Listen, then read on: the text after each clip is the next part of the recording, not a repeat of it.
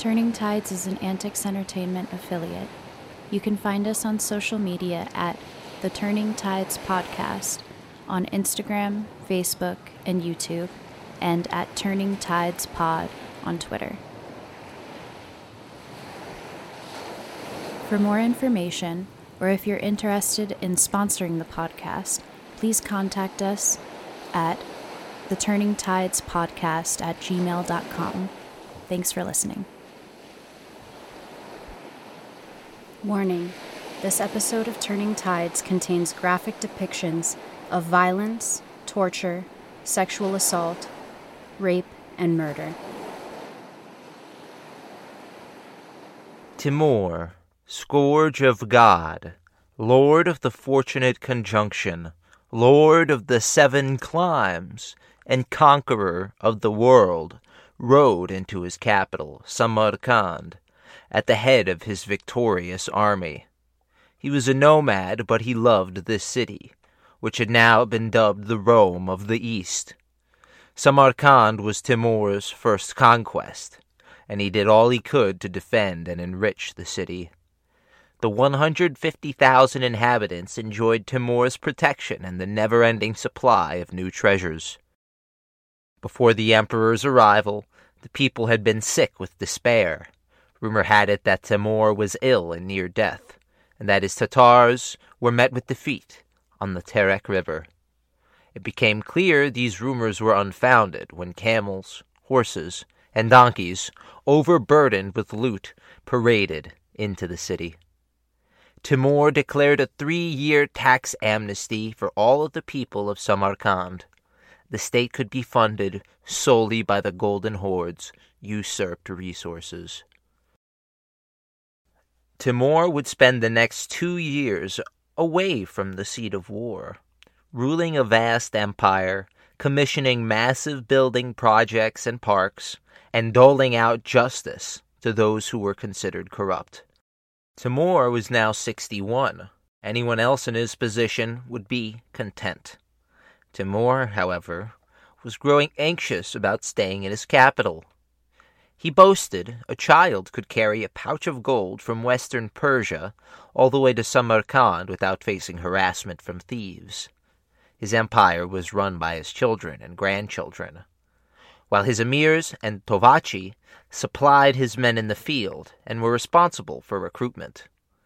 The duties of these men were incredibly vague and required Timur's personal intervention to function. It was a government of one, by one, for one. Additionally, Timur relied on Persian and Mongolian legal traditions to form the basis of law for his empire, maintaining the law which had been set since Genghis Khan's time. In the center of Samarkand was the Gok Sarai, or Blue Palace. This structure projected Timur's strength. It housed many of the workers and architects who were forced to live under Timur's rule. Then there was the Bibi Khanum, or Cathedral Mosque. It was built in honor of one of Timur's many wives. Its pomegranate shaped dome was a completely new design for the Tatars, who had previously used the block design for all their buildings. Timur may have quote unquote borrowed his architecture style from the Middle East, and it will go on to influence countless buildings throughout Asia. Never resting, Timur then commissioned the Shah e Zinda, or the Mausoleum of the Living King, Thanks to Timur's vast expansion of the site, it became a Mecca of the East, bringing pilgrims and travelers throughout the Dar al Islam, or the Muslim world. There was the Tumen Aga Mosque, named after the 12 year old whom Timur married in his 40s. Additionally, there were countless other universities, wells, holy buildings, and parks built to entertain the nearly 200,000 residents of Samarkand. Today, statues and monuments to Timur litter modern day Uzbekistan. His statues are frequented by newlywed couples seeking blessings from Timur beyond the grave. During these two years of economic prosperity and peace, Timur looked eagerly toward his new conquests. He had usually pushed west, and he had designs on Asia Minor and the Caliph in Egypt. His main interests, however, were in the east. Here the Ming Emperor had only recently begun ruling China, and to the south the princes of Delhi fought an unending civil war. These both provided opportunistic possibilities for Timur. He believed the easier of the two would be the conquest of India. This would secure his southern flank from the anarchy taking place there. Additionally, this would be an incredible accomplishment for the Tartar ruler. Alexander the Great barely made it past the Indus River, while Genghis Khan believed India's climate was too treacherous for battle. Timur's Tovachi and subordinate emirs were disconcerted by this plan. India was too hot, too forested, and too vast. The rivers alone would be a massive obstacle for the Tartar horsemen, who relied on swift and decisive movement. Timur refused to hear his men's concerns. When he was resolved to do something, it was done, no matter what the cost. The main pretext for invasion would be religious. Timur claimed the Muslim rulers of northern India were too concerned with worldly pursuits. In his opinion, they had failed to show the light of Islam to their quote unquote idolater populations. Timur planned to capitalize on the years of civil war and disorder which had plagued India. Blood would be spilt by the men of Tartary once more. 90,000 men were formed up for war. 1,000 miles of massive mountain ranges, gigantic rivers, and new flora and fauna awaited them. The march began in the spring of 1398. It would be a year long, devastating campaign. As Timur marched south, he decided to deal with the Kafir tribes who lived in the mountains first. These were the same tribesmen who had remained unconquered since the times of Alexander the Great. At the top of the world, Timur and his men grappled, not only with the elements, but with the hostile tribesmen. Casualties were incredibly high. By the campaign's end, all the men of the Tartar hordes were horseless. Most horses plunged to their deaths, or they died of the freezing temperatures. Even through this, Timur was successful in destroying the Kafir tribe. By August, the armies of Timur had reached Kabul. They rested, recuperated, and brought in fresh mounts. Before leaving, a massive train of loot was paraded before the emperor. This train took a full two days to pass. It heartened many of the newer men on the campaign, as they now had some idea of what was to come. By September, the Tartar horsemen were in full gear. Pir Muhammad, grandson of Timur, was besieging Multan in present day Pakistan. The siege lasted over six months.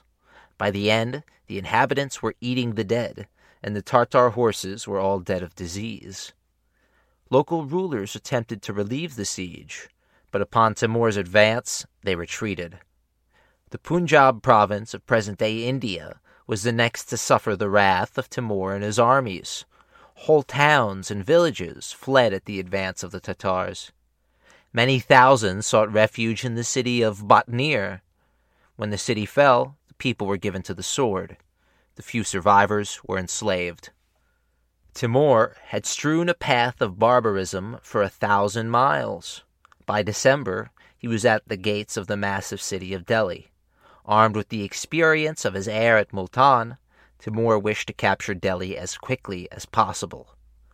Rather than waiting through a protracted siege, he felt he would be able to draw out the garrison, forcing a decisive battle for the city. To do this, he brought forward 100,000 Hindu prisoners he had captured along the way. In front of the gates, he had each one massacred. So vast was the slaughter that the holy men of Timur's army were forced to act as executioners. They chopped off the heads of innocent women and children with tears in their eyes, as they knew they would be next if they dare refuse. To prepare for the Indian armies and their vaunted elephants, Timur ordered his men to dig trenches and place massive stakes in the animals' way. Next, he ordered his troops to tie water buffaloes together in front of the trenches. After that was done, they tied dry wood to the humps of camels and tied them up near the water buffalo. He would use these animals in a way which would devastate his opposition. Finally, he called his stargazers forward. He wanted them to predict the future. When they consulted the sky, however, the portents were not favorable. They considered it prudent to wait for this engagement. This was not what Timur wanted to hear, and he ordered the astrologers be removed from his sight. He then called upon his copy of the Koran. He opened it to the book of Jonah and read aloud, quote, Crops, sustaining man and beast, grow luxuriantly, but as the earth's tenants begin to think themselves its masters, down comes our scourge upon it. Unquote. The Koran had seemingly prophesied another victory for Timur and his men. The Indians marched out from behind their walls on December 17, 1398. Forming their center were the armored elephants, bellowing their awful cries. As battle commenced, the Indians attempted to gain an initial advantage by crushing the Tartar right. The elite men of this wing held until Timur's vanguard managed to envelop the Indian flank. The Indians retreated with heavy casualties. It was then that the elephants were called up. Timur had been waiting for this moment. He brought forward his camels, who were carrying dry grass and wood on their humps. This kindling was then set alight, causing the animals to stampede toward the elephants. Upon seeing the fire headed toward them, the elephants panicked and started destroying hundreds of Indians. Heads were crushed underfoot, and the panicked animals only further destroyed Indian morale. As this scene of carnage occurred, Pir Muhammad charged the panicked Indians. The rout was on, and Timur had accomplished a more impossible feat than the great Khan Genghis or Alexander of Macedon. The next day, Timur entered Delhi in triumph his horsetail banner waving in the breeze. The various leaders of Delhi fled after their defeat, while the holy men and administrators begged for the city to be spared. The surviving elephants were brought before Timur and made to bow and trumpet in anticipation of his arrival. What follows next is unclear. What is clear is that the amnesty granted to the citizens of Delhi did not last long. Tartar men continued to enter the city in search of the loot and the women they were promised. In response, the inhabitants attempted to defend themselves. This volatile situation gave way to general slaughter. The Hindu population attempted to hide themselves in the city's mosques, but these were forced open and the people inside were all murdered. For three days, the Hindu population was thus dispatched, it would take over a hundred years for Delhi to recover from the long nightmare. Timur was not directly involved in the genocide taking place. He was busy in his tent with the harem of the conquered leaders of Delhi. None of his officers would dare disturb him. Regardless, upon discovering how the city had been destroyed, Timur seemed to be nonplussed. Far from this being the extent of the degradation, the army departed northward in search of more quote unquote heathens to waylay. His men first sacked Meerut, slaughtering quote 48 boatloads of Hindus unquote, and countless Zoroastrians. Lahore, Kashmir, and Jammu were next to suffer untold depravity.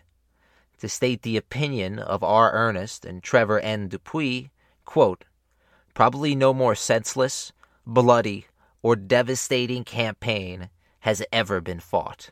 Unquote. However, Timur was beginning to show signs that he was all too human. In Kashmir, he developed a tumor on his arm. As the march home continued, boils grew on the emperor's feet. He could no longer ride a horse, and was carried on a litter. In spite of these physical ailments, Timur's mind was as keen as ever. He had destroyed the northern half of the Indian subcontinent.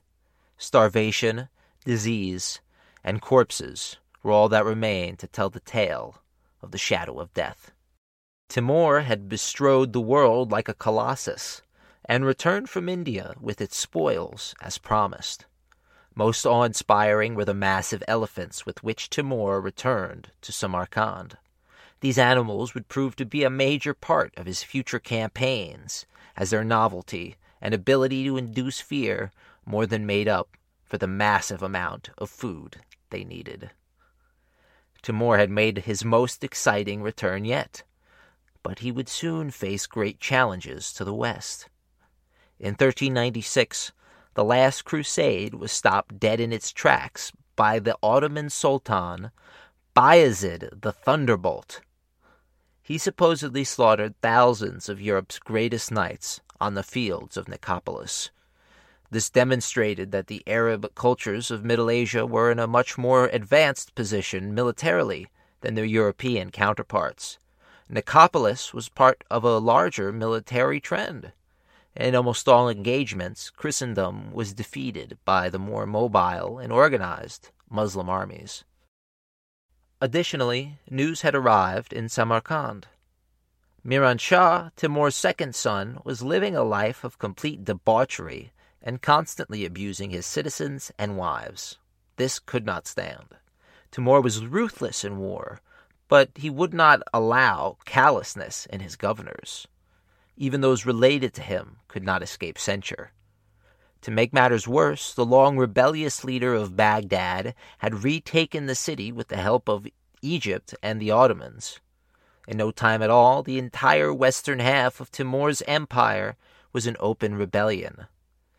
He had only four months to recuperate before turning his victorious Indian armies west and marching with all haste to replace the corrupt Miran Shah. This would be the start of the seven year campaign.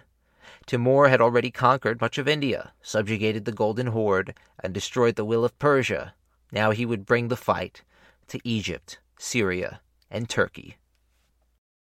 Upon arriving at Miran Shah's capital of Sultaniya, Timur had several officials and supervisors put to death and made his son give up leadership of the city. Following this, Georgia was plundered by the Tartar hordes. The rest of 1399 were spent in the foothills of Kedabah, replenishing their strength and resting their horses. That spring, Timur would invade Georgia for a fifth time. The Georgians retreated high into mountain caves. For a time, this stymied the Tartar assault. Timur ordered construction of baskets which would be able to fit a man inside. Teams used the rope and pulley technique to send these baskets down the mountainsides, allowing archers inside the baskets to send flaming arrows shooting into the caves. The ensuing fires smoked out the Georgians, who were hiding in the caves. They careened to their deaths on the precipices below. Once more, the Georgian capital was stormed, and the inhabitants given a choice become a Muslim or lose your life. Many thousands chose the latter rather than give up their faith. The rest of Asia was attempting to form a common alliance against Timur. In Turkey, as well as in Syria and Egypt, the various rulers believed that if they banded together, they could eliminate Timur and his troops' violent presence throughout their land. Christendom was faltering, and the Great Schism would only further weaken Christian kingdoms. Seeing Timur's powerful neighbors turn their energies toward him, he decided to make the first move and sent a letter to Ottoman Sultan Bayezid I. Quote, Since the ship of your unfathomable ambition has been shipwrecked in the abyss of self love, it would be wise for you to lower the sails of your rashness and cast the anchor of repentance in the port of sincerity, which is also the port of safety. Lest, by the tempest of our vengeance, you should perish in the sea of punishment which you deserve. Take care of yourself, and try, by your good conduct, to preserve the dominions of your ancestors and let your ambitious foot not attempt to tread beyond the limits of your little power. Cease your proud extravagances, lest the cold wind of hatred should extinguish the flambeau of peace. Unquote. Bayezid was unimpressed by Timur. He responded, quote, For a long time we have wanted to wage war against you. God be praised, our will has now been achieved, and we have decided to march against you with a formidable army. If you don't advance to meet us, we will come and seek you out and pursue you as far as Tabriz and Sultaniya. Then we shall see in whose favor heaven will declare, and which of us will be raised to victory, and which abased by a shameful defeat. Unquote. Timur wasted no time, and marched on Sivas, which lies within modern-day Turkey. The great stone walls of the city held for several weeks, but sappers, or military engineers, were underneath them, constantly undermining their integrity.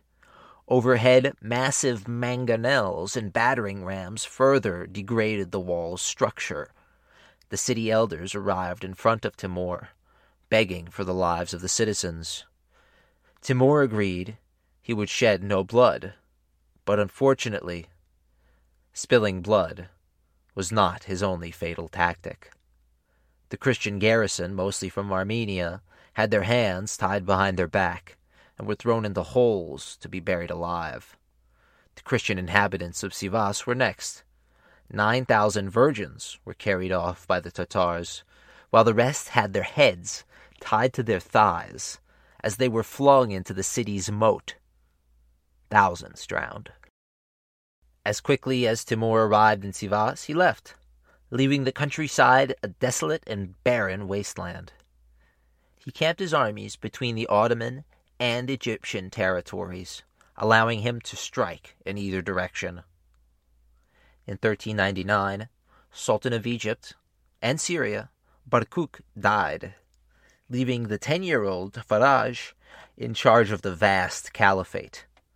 This was exactly what Timur was waiting for. He sent a letter demanding fealty from Faraj. Timur's entreaties were ignored, and his envoy was halved at the waist by Syrian leaders. This act would not go unpunished. Timur took no time invading Syria and seeking a redress of grievances. The leaders of Aleppo begged for assistance from their sultan in Cairo. Their appeals fell on deaf ears. Syria would have to fight alone against the vast hordes of Timur. In the hopes of preventing bloodshed, Aleppo was surrendered without a fight. But to relate what happened to the city of Aleppo, from historian Ibn Tagri Berdi, quote, The women and children fled to the great mosque of Aleppo, and to the smaller mosques. But Tamerlane's men turned to follow them, bound the women with ropes as prisoners, and put the children to the sword, killing every one of them. Virgins were violated without concealment. Gentlewomen were outraged without any restraint of modesty. A Tartar would seize a woman and ravage her in the great mosque. Her father and brother and husband would see her plight and be unable to defend her. The Tartar would then leave the woman and another go to her, her body still uncovered. They then put the populace of Aleppo and its troops to the sword. Unquote. Few were spared. For four days, regardless of religion, ethnicity, or tribal heritage, the people were killed in the most horrifying ways. A desert of rubble was all that remained of Aleppo. The devastation was so vast that the bodies were thrown on top of each other in 15 foot high, 30 foot wide piles. The only beings left alive were the vultures. And this was only the beginning of the campaign. Timur took immense pleasure in tormenting the holy men and intellectuals in the city. As the city around them burned, Timur would hold theological debates with the imams. Those who could not answer, or answered in the wrong way, had their heads cut off. Timur wondered aloud who was the martyr, the Syrian who died for Aleppo, or the Tartar who died capturing the city? Ad Din Muhammad dared to answer Timur, quote, he that fights that the word of God be supreme. Unquote. This answer so pleased Timur that he called off the rest of the city's destruction. Following the desecration of Aleppo, Damascus was next. By January 1401, Tartar forces were camped within view of the city. In a desperate move, the Egyptian sultan paid a would be assassin to murder Timur. Disguised as a dervish in the Tartar camp, his blade was discovered. And he was killed instantly, while his companions were sent back to Cairo, missing ears and noses. Timur sent a final envoy to Faraj, demanding the return of an ambassador and saying, quote, This you ought to do, if you have any compassion for yourself or your subjects. There are only two ways to choose either peace, the consequences of which are quiet and joy, or war, which will lead to disorder and desolation. I have set both before you. It is up to you which path to follow. Consult your prudence and make your choice. Unquote. Agreed, but he stalled on his promises. He secretly sent a force forward. At the same time, Timur withdrew his men to seek pasturage for his animals. The people of Damascus, seeing this, threw open their gates and began attacking the Tartar rear guard. Timur was incensed. How dare Faraj go back on his promises? He wheeled his 100,000 man army around and marched for the city. They were exhausted from months of campaigning, but they were numerous. The people of Damascus prayed that the Sultan's army would be able to defeat the Tartars in the open field. The next morning, the Sultan's army had retreated without a fight. The Sultan apologized profusely and promised to comply with all of Timur's demands. He had left Damascus to its fate. Timur was not excited to lay siege to the great city. He sent a delegation forward proposing terms. The people of Damascus sent their own. The famous historian Ibn Khaldun was a member of the delegation sent to Timur. Timur was as excited to meet the historian as the historian was nervous. Ibn claimed that he was in fear of his life inside the city. For his part, Ibn wanted the city to surrender. The discussion quickly turned to geography. Timur was fascinated by Ibn's homeland, the Maghreb, or North Africa. In their following meetings, Ibn would plead for the lives of his fellow men of learning. Timur obliged him, and the holy men and intellectuals of the city were spared. Ibn wrote of the emperor, quote, Some attribute to him knowledge, others attribute to him heresy, because they note his preference for the Shia. But in all of this there is nothing. It is simply that he is highly intelligent and very perspicacious, addicted to debate and argumentation about what he knows and also what he does not know. Unquote. The gates of Damascus were opened, but the governor refused to accept the terms. He ordered the garrison to resist the Tartars from the central citadel. One thousand unsuspecting Tartars were killed. Timur ordered the walls undermined and massive towers constructed.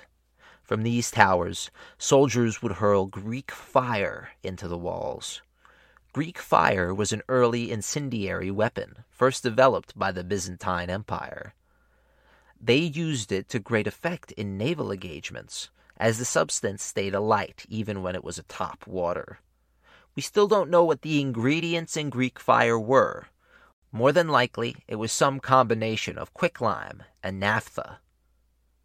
While being incredibly frightening, it also torched human beings to their bones.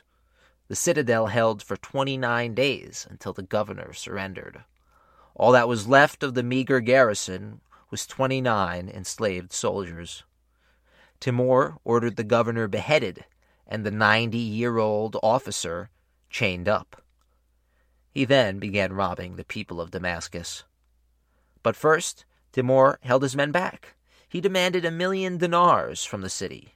After he received this, Timur claimed he had only received one third of the total, and now all of Damascus and its property belonged to him and his men. The order was given. Damascus was ripped apart. To relate what happened to Damascus from Arab Shah, quote, They would take a man and tie a rope around his head and twist it until it would sink into his flesh. They would put a rope around a man's shoulders and twist it with a stick until they were torn from their sockets. They would bind another victim's thumbs behind him, then throw him on his back, pour powdered ash in his nostrils to make him, little by little, confess what he possessed. The torture would be repeated until he died. And some would tie their victims by his thumbs on the roof of the house, kindle a fire under him, and keep him thus a long time. If by chance he fell in the flames, he would be dragged out and thrown on the ground till he revived. And then he would thus be suspended a second time. Unquote. As the devastation spread, 30,000 civilians sought shelter in the Umayyad Mosque. They perished in a fire which may have been started on Timur's orders. Only the outer walls of the city remained. Vast crowd of parentless children littered the street, wailing in hunger, destined to die of disease or starvation. The people of Egypt were terrified. They feared the storm would soon break over the Sinai Peninsula and send them to their fate. But Timur had other plans. His next target was the long rebellious Baghdad. The city of Baghdad was six miles wide, but its size would not stop Timur's hordes. His men reached the outside of the city after a series of forced marches. They surrounded the city and began a six month long siege. It was a horrifyingly hot summer. On the hottest day, on the hottest hour, the assault was set in motion. The defenders were at home, not expecting any assault in such awful weather. The people, in a panic, jumped into the Euphrates River, where they were picked off by Tartar archers who were lying in wait. Timur then decided to exact his vengeance. He told his soldiers they should come back with two severed heads each. In the end, 90,000 human heads were arranged into 120 towers, which littered the wrecked Baghdad skyline. Baghdad would never recover. Timur then marched northward. The men would winter in Karabagh. The pilgrimage of destruction was over. Bayezid, the Thunderbolt, was the last enemy with whom Timur needed to deal. As Aleppo, Damascus, and Baghdad burned, Timur sent his diplomats out to the enemies of his enemies. Emmanuel II of the Byzantine Empire was barely holding on against the Ottomans, who had been besieging Constantinople. He swore fealty to Timur. Additionally, the Genoese traders of the Crimean Peninsula, modern day Ukraine, promised themselves to Timur's cause. Timur also kept in contact with Bayezid. He demanded the return of several rebellious subjects of his. Bayezid refused saying he would not compromise with the horse lord. By February of 1402, Timur was sending his wives back to Samarkand and readying his men for battle. They rapidly marched into Anatolia, stealing the initiative from the Thunderbolt. Prior to this final climactic battle, Timur ordered a grand review. Arab Shah claims that there were, quote, men of Turan, warriors of Iran, leopards of Turkestan, tigers of Balkshan, hawks of Dasht and Kata, Mongol vultures, Jata eagles, vipers of Kajend, basilisks of Andakan, wild beasts of Georgian, eagles of Zaganian, and hounds of Hisar Shaddam, horsemen of Fars, lions of Khorasan, and hyenas of Jil. Unquote. It goes on in this vein for a while. It was a true display of the grand empire forged through the suffering of millions. The Ottomans, however, were not to be outdone. They brought mounted Christian knights from Serbia, mounted archers from eastern Turkey, and heavy swordsmen from Rum to the battlefield. During the previous few years, however, Bayezid had become lackluster. A lifetime of drinking, partying, and bad habits was catching up to him. He was slipping both physically and mentally. His men were as prepared as ever. They were constantly in action against the best of Europe, gaining a reputation as fearsome warriors. However, they had never dealt with a tactician who was on Timur's level.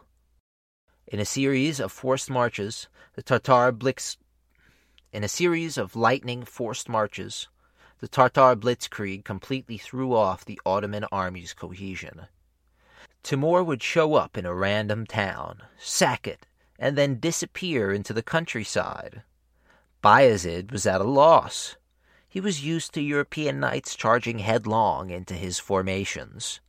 Justin Marozzi says, quote, Timur had seized a crucial advantage over his opponent. Time already favored him. The Ottomans were a week's march away to the east. This gave him the opportunity to choose the most favorable ground, dig in his positions, put Ankara under siege, destroy his enemy's camp, divert the river which supplied it, and, most important, rest his march weary men. Unquote. Timur had gained the high ground by outsmarting his opponent. He put his faith wholly in his horsemen and their ability to follow instruction without question.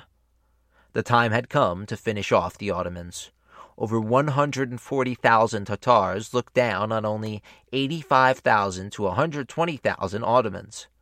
In the months prior to the battle, Timur had reached out to the many thousands of Tatars in Bayezid's army. He promised them spoils and untold riches if they simply joined Timur's hordes. The drums pounded and horns sounded. The exhausted forces of the Ottomans were immediately under fire. As the battle commenced, the Tartars of Bayezid's army defected. The Ottoman left was now in shambles. The rest of the men fled after the elite Samarkand division routed the Serbian knights. Bayezid was in the center with his men, fighting off Greek fire and elephants. They fought until the night found them completely surrounded. The Ottoman Sultan surrendered to Timur, and Timur, contrary to popular belief, treated the former sultan with dignity and reinstated his sons into power. The text which stated that Bayezid was thrown into an iron cage is either poorly translated or it's just a good piece of theater, on which playwrights like Christopher Marlowe capitalized. Regardless, the thunderbolt was silenced, and he would be dead by 1403. The Tartar forces split up in four different directions, they pillaged the wealth of Anatolia, sending anything and everything back to Samarkand. The Turks who were still in Asia Minor were ferried over the Bosphorus by enterprising Venetian and Genoese merchants, who charged exorbitant prices for the shuttling. The people still left in Turkey were enslaved or massacred to such an extent that Arab Shah claims, quote, not a third or fourth part of Roum escaped the havoc. Unquote. Timur's empire now stretched over the Bosphorus. If he wanted to, he could claim the northern kingdoms of Europe for his domain. The courts of Christendom scrambled to send emissaries and diplomats to the Tartar king. King Henry of Castile sent diplomat Ruy de Gonzalves de Clavijo, who kept extensive notes on his eastern travels. He was absolutely shocked at the power and glory in the East. He, like many modern racists, believed the East was a desert, full of uneducated barbarians who could never compare with Europe. His preconceived notions were shattered, and he was continually awestruck at the riches and the cities he passed by. Following Timur's subjugation of Egypt and Turkey, he noticed a small enclave of Christendom in his empire. This was the fortified city of Smyrna, modern day Izmir, Turkey. It was the last Crusader state, a holdout from a bygone era, where Christendom ran headlong into the Holy Land and attempted to gain a foothold. The Knights of St. John had held the line against all. Multiple Ottoman sultans had attempted and failed to take the walls, but Timur was not one to succumb to defeat. He ordered his men to build platforms over the sea. In no time at all, Massive siege towers were loosing Greek fire into the city center as smoke rose in the aftermath. The knights resisted for weeks until the breaches and swarms of Tartar men became too overwhelming and they were overrun. The garrison was exterminated, ending the Crusades forever. A small fleet of knights was sent in support. Timur ordered his men to chop off the heads of the knights they had felled. He then told his hordes to fire the heads at the approaching fleet. The small fleet quickly turned around, utterly horrified. Timur had accomplished the impossible, but he still wanted more. His eyes turned east once again.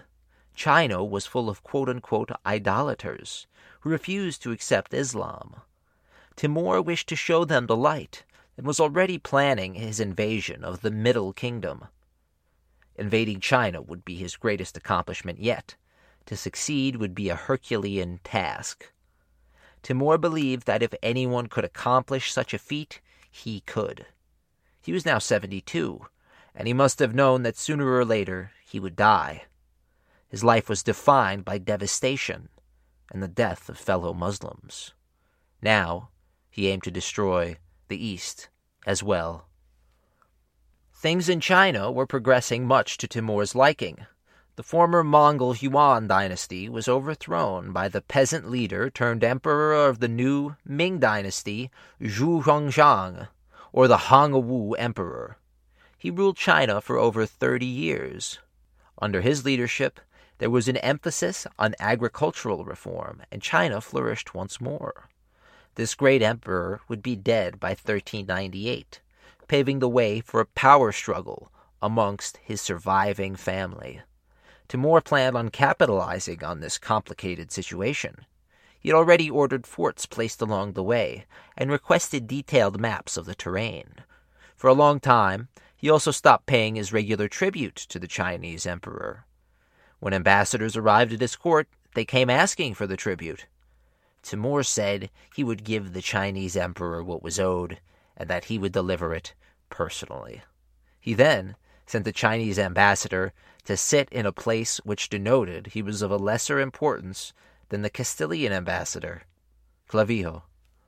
This was shaping up to be the most devastating campaign of Timur's life. He would need all the resources available to him to march on Peking. On the return to Samarkand, some awful bits of news reached Timur. First, Bayezid had died in captivity. How exactly, we are unsure. Next, and by far most important to Timur, was the news that his chosen heir, Mohammed Sultan, was dying. This was Jahangir's firstborn. Timur had now outlived two generations of his family. He was distraught. In spite of his massive empire and the strength of his will, he could not do anything to save his grandchild. The march quickly turned into a funeral procession. The horsemen of Tartary were all clad in black. The final burial was to be in Avnik. The prince's war drum sounded for the last time, and was then smashed, never to be struck in battle nor at court ever again. A single cry from the assembled court reverberated across the funeral. The widow of Jahangir, who had now outlived her love and her firstborn, suffered immensely. Timur must have realized his time was coming to a close soon as well. He invaded Georgia for the sixth and final time in August of 1403. He laid waste to, quote, 700 towns and villages, unquote. The hardest fight was at Curtin. During the siege, a single soldier managed to maneuver his way through a crevice in the rock formations, granting him access to the city. Soon, Many Tartar soldiers had breached the city walls. By the morning, the general assault was called. The garrison was destroyed, and the riches of the town were handed out to the Tartar soldiers. Timur had wrecked Georgia again and extracted thousands from the barely afloat Georgian king. He would winter in Karabagh for the last time before heading for Samarkand. In 1404, he learned of the death of Shaikh Baraka, his spiritual mentor, personal adviser, and friend. It seemed only Timur was left standing among the old guard. The seven year campaign was completed in five years, as the armies of Timur marched into Samarkand in 1404. Preparations were made at once for the expedition to China. First, Timur held a Kurultai in Kanigil, where he detailed his plans for the invasion, as well as how he planned to take Peking. He also held an exquisite banquet to celebrate the marriages of five of his grandchildren. Even if he were to die, his dynasty would carry on. It would be the grandest banquet yet, and it would go on for over two months. It was a display of the opulence and wealth that Timur had acquired throughout his blood-stained life. He was the leader of much of the world. He had captured three-fourths of the Mongol successor empires, and he had swallowed up most of the northern Indian subcontinent. But there was still more work to be done. Following the celebrations, 200,000 men were gathered together, and the march for China began in earnest. As the march began, a huge snowstorm enveloped the entire army. The heavens opened on Timur's host. Many died on the way, but they would not stop. By mid January, the army had reached Otrar, in modern day Kazakhstan. It was here that the emperor caught a cold, and his condition rapidly deteriorated. His doctors decided that to help cure him, they would place ice on his chest and head. This quote unquote treatment did not work. Timur knew he was dying. He called his wives and most senior emirs to him and said, quote, I know my soul is about to leave my body, and I am to be taken to the throne of God, who gives life and takes it away. I beg you shed no tears at my death. Rather than tearing your clothes and running around like madmen, pray to God to have mercy on me. Say Allahu Akbar, God is great, and recite the Fatiha to comfort my soul. Since God enabled me to give laws to Iran and Turan, so that throughout those kingdoms the great do not oppress the poor, I hope he will forgive my sins, which are without number. Unquote. He goes on to proclaim Pir Muhammad as his heir, and orders his emirs to follow his word to the death. He closes his farewell by saying, quote, If you remain united, no one will dare oppose you, nor offer the slightest challenge in executing my last wish. After giving out final orders to his emir, his fever worsened, and in a final burst of life he cried out, quote, There is no God but God. Unquote. It is then that the chronicles claim that the angel of death, Israel, came down from his perch in heaven and called Timur's spirit to him. Regardless of what truly happened, the Emperor of the Seven Climes, Shadow of Death, was now at rest. Unfortunately for Timur, his vast empire splintered and tore itself asunder the moment he stopped breathing. His various sons and grandsons began fighting amongst themselves, each one claiming a small corner of Timur's land. His chosen heir, Pir Muhammad, was ruling northern India and had no chance to claim the throne in Samarkand. Instead, Timur's third son, Shahrukh, found himself the head of the former Chagatai lands. His son Ulugh Beg was the leader of Samarkand, and under their combined rule, the center of Timur's empire continued to flourish for around 50 to 60 years. Ulugh Beg was a truly gifted leader. He was a well-known astronomer, and his star charts were still used by Great Britain until the 17th century. After 30 years of rule, Beg would be murdered by his own son, and Timur's legacy fell into disrepair for many years. However, 130 years in the future, an ancestor of Timur's, known to history as Babur, would lead his small tribe out of Central Asia and run roughshod over most of India. Babur would become the first Mughal emperor, and his sons would rule the better part of the subcontinent until the 1850s, when they were finally supplanted by the British East India Company. Timur's most enduring legacy stays with us in the form of the buildings he commissioned and inspired. Timurid architecture is by far one of the most beautiful forms of building design. Its use of blues and reds, as well as its signature pomegranate structure, would inspire Middle Eastern architecture for hundreds of years. This design found its way to India, where the world-renowned Taj Mahal borrowed heavily from Timur's bold architectural choices. Finally, it found its way to the frozen plains of Russia. the spire tipped Kremlin was designed with Timurid architecture in mind. Even after he passed, Timur seems to have been a harbinger of death. In 1941, Soviet archaeologist Mikhail Gerasimov is credited with unearthing Timur's body. Locals in the area begged and pleaded with the professor not to do that. They believed it would invite disaster. This was not untrue. Dr. Gerasimov confirmed the damage to Timur's right side, but terrible news had reached him. The Soviet Union had been invaded by Hitler. When Timur was reburied in November of 1942, the Soviet Union was putting the finishing touches on its massive victory at the Battle of Stalingrad.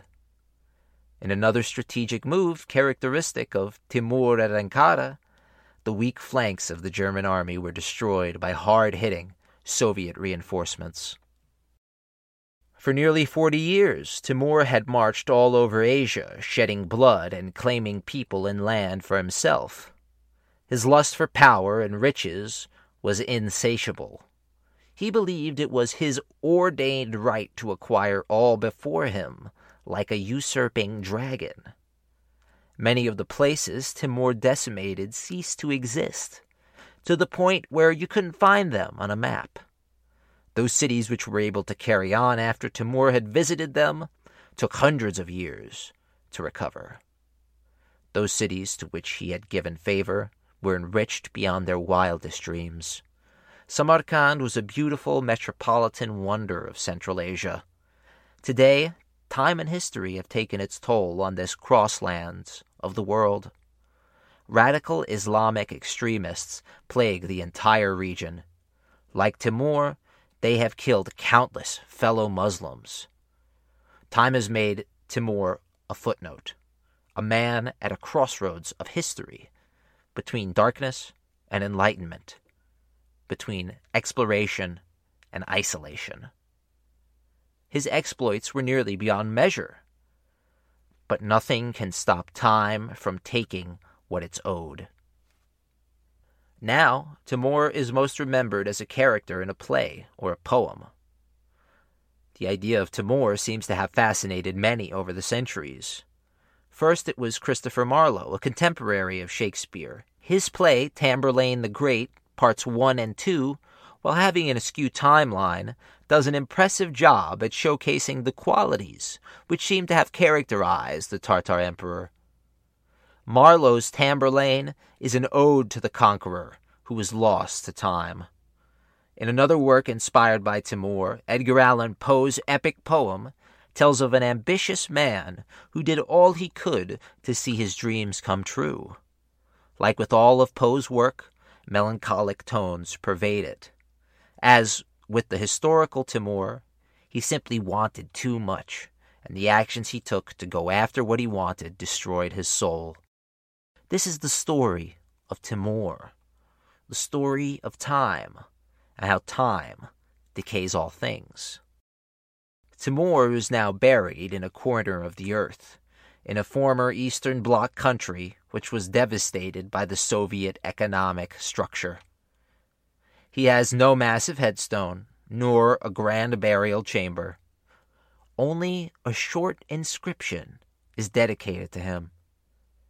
It reads, quote, This is the resting place of the illustrious and merciful monarch, the most great sultan, the most mighty warrior, Lord Timur, conqueror of the world. Unquote. I hope you've enjoyed this history of Timur Gurgan. In the next series of Turning Tides, we will be setting sail to the beautiful island of Singapore. We'll be covering its original colonization by the Orang Laut peoples, uh, its rule by the Johor Sultanate, its colonization by Stamford Raffles, up until its survival against the Imperial Japanese Army. I'm your host, Joseph Pascone. Thank you all so much for listening. If you like what you heard today, You can support us by donating on PayPal at Turning Tides Podcast 1. Thanks for the support and thank you for listening. If you like what you've heard, we'd really appreciate it if you take the time to rate and review Turning Tides on whatever platform you use to listen and share the show on social media. It really helps us to bring the show to more listeners. Thank you guys so much. Thank you to everyone for listening. We'd also like to say thank you to Movo Photo. We use their sound equipment for this podcast as well as all of our other projects at AntiKs Entertainment. They make great equipment at great prices, and we really appreciate that they make content creating so accessible for indie creators like us. Check them out on social media at Movo Photo, M O V O P H O T O. Thank you again.